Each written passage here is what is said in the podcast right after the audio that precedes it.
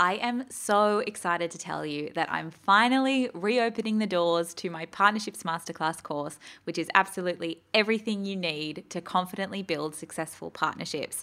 And successful partnerships unlock an entirely untapped revenue stream for your business through sponsorships, while collaborative partnerships can see you reaching hundreds of thousands of potential customers without monetary spend. So they have the power to both make you money via a whole new revenue stream for your business and save you money with your marketing activity, which is so awesome. I have run this course quite exclusively in the past with really small cohorts of business owners, agency owners, and marketers. So I would say it's incredibly valuable if you're one of these three types of fabulous people looking to build a partnership skill set and revenue stream, or you're looking to offer partnerships as a service to your clients. This course is the most accessible way you can work with me personally as well. And while you have a lifetime access to the course content and obviously lifetime access to the skills and relationships you build as part of this course, you're also really not thrown in the deep end at all because I keep the cohort small on purpose so that you get that mentorship and support from me throughout the whole thing. So, we're going to get you so excited about the opportunities ahead for your business, super clear on your growth strategy, and how you're going to build meaningful and pivotal relationships. It's going to be so good. And doors open on the 11th of August. They're only open for 10 days though. So, make sure you're on the wait list so that you don't miss out. We're actually kicking the cohort off on um, August 22nd. So, immediately after the doors open, pretty much the course begins and the doors are closed again. So you want to be on that wait list so that you don't miss out. I'll put the link in the show notes so you can access that. And you'll also nab some waitlist bonuses as well if you're on there. So I can't wait to see you there. Uh, thanks so much for listening, and I'll let you get into the episode now.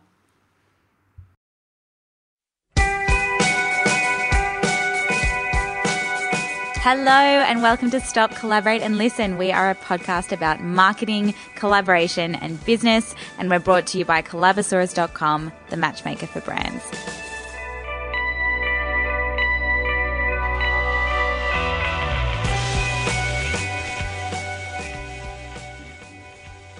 Hey, hey, welcome back to another episode of Stop, Collaborate, and Listen. I am your host, Jess Ruhfus, and today is going to be a little bit of a different episode. I really wanted to cover the topic of building a small team and leading a small team, but with Collabosaurus still growing itself, I thought I definitely needed to bring in someone a little older and a lot wiser than myself uh, to help answer all of our burning questions. So I've brought Martin Moore with me today, and he is our guy. He's the co founder of Your CEO Mentor, and he has years of experience in managing teams, big and small, as well as mentoring young leaders. So he's an all-round legend of a guy with a wealth of knowledge and i'm so thrilled to have him on this episode. Um, and then for those of you interested in more leadership and management advice you absolutely need to check out marty's podcast no bullshit leadership. I absolutely love it and it's such a valuable resource no matter what stage of business that you're, business that you're at. And it, we actually talk about a couple of those episodes as being super relevant to some of the questions that i'm going to be asking. So definitely can recommend that and i'll pop the link in the show notes. But i'm going to launch straight into questions here. So let's get straight into it.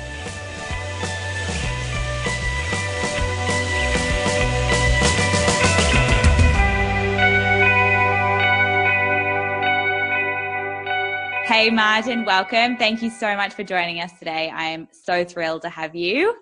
Hey, Jess, it's great to be here.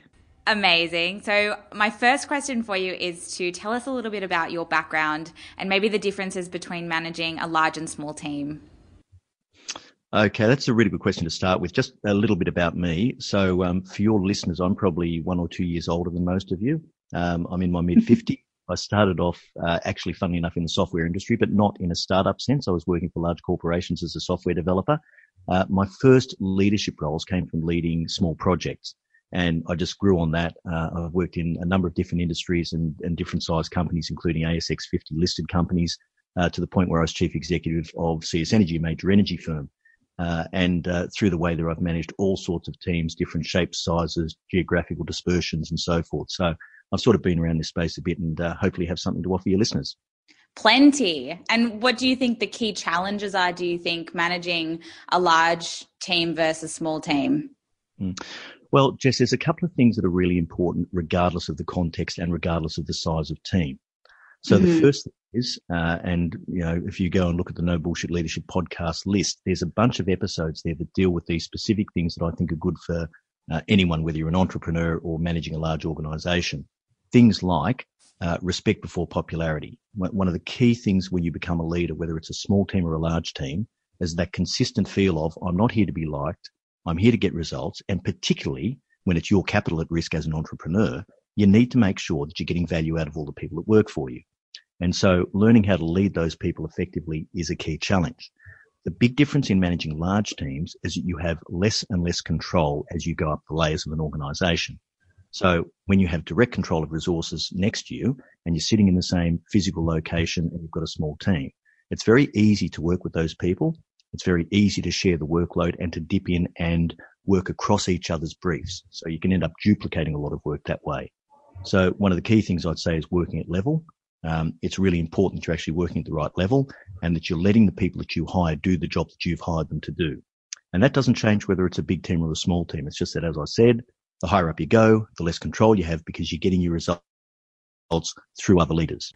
Mm-hmm. And I absolutely love this idea of working at level or working at the wrong level or right level, for example. And if you haven't heard this phrase before, guys, I actually first heard it um, from Marty himself. And as I understand it, it's all about uh, working and delivering on the value that you're actually there for and that your staff are there for. And what happens a lot in startups in particular is that a new hire is made, and because it's a startup and so many things are happening, usually one role will work across multiple skill sets, or that new hire is actually a step up in that person's career. And it's really common um, for that person to be working at the wrong level or doing the things that they're comfortable with and used to doing rather than stepping up and meeting the requirements of their role. And this can absolutely happen with new managers as well and founders, um, you know, letting go or not really sure exactly how to manage. And what ends up happening is micromanagement, which is absolutely not what we want to do. So, um, my next question is all about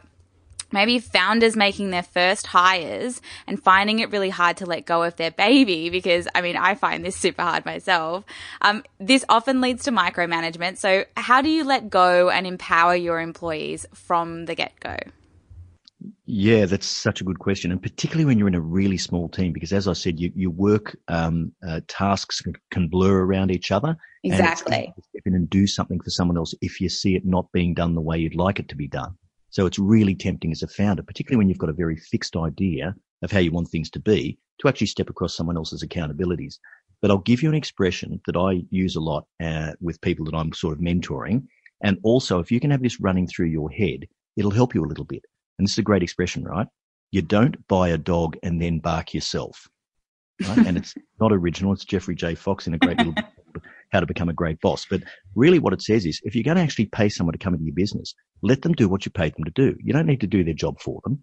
Um, it's tricky because you've got to find a way to set the right targets, make sure that you monitor them effectively and make sure that you're keeping them, uh, you know, nose to the grindstone, but that you don't get into their knitting for them. Mm-hmm. So you don't buy a dog and bark yourself. Let them do the job you paid them to do. And if they're not the right person with the right skills that are delivering for you, then you need to go and find someone else. And that's making hard leadership decisions. Mm-hmm, absolutely. And then speaking of micromanaging and sort of making first hires and things like that, if we flip the conversation, you know, what if you're the staff member? Maybe you're working for a startup. How, how do you manage your boss in this situation? Perhaps maybe your boss is having a hard time letting go of their baby. Yeah, and and it, that is absolutely a problem. It's really hard to manage your boss and manage upwards. You have to be very, very strong and very assertive. And uh, most people aren't. I think, uh, particularly we find in Australia, of course, being assertive like that isn't part of our culture. A little bit more so in the US, I think. But um, but you know, things that you have to say to your boss are things that uh, you know you'll hesitate on. So, for example, um, I had a boss years ago who was a bit of a micromanager, but he was so smart and so capable that I sort of didn't mind that much because he was really useful to have um, to have around. But he mm-hmm. used to ask me questions that oh, there's no chance I should know it. Um, it was something that people two, two, two levels or three levels below me were dealing with. And so I developed this question of putting back in his box and he'd say, um, so how about this? And I'd say to him, Robert, why would I know that? Right. We're, we're paying, we're paying people like two or three levels down to do that work. Why would I even know that?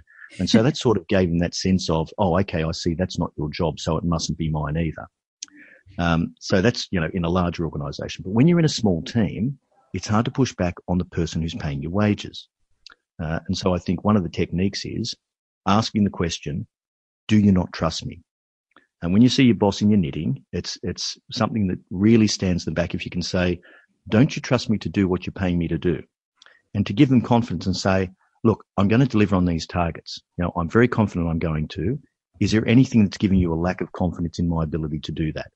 So asking them questions that actually force them to answer. And of course, most of the time, they don't have any issues at all with you. They just want it done a particular way.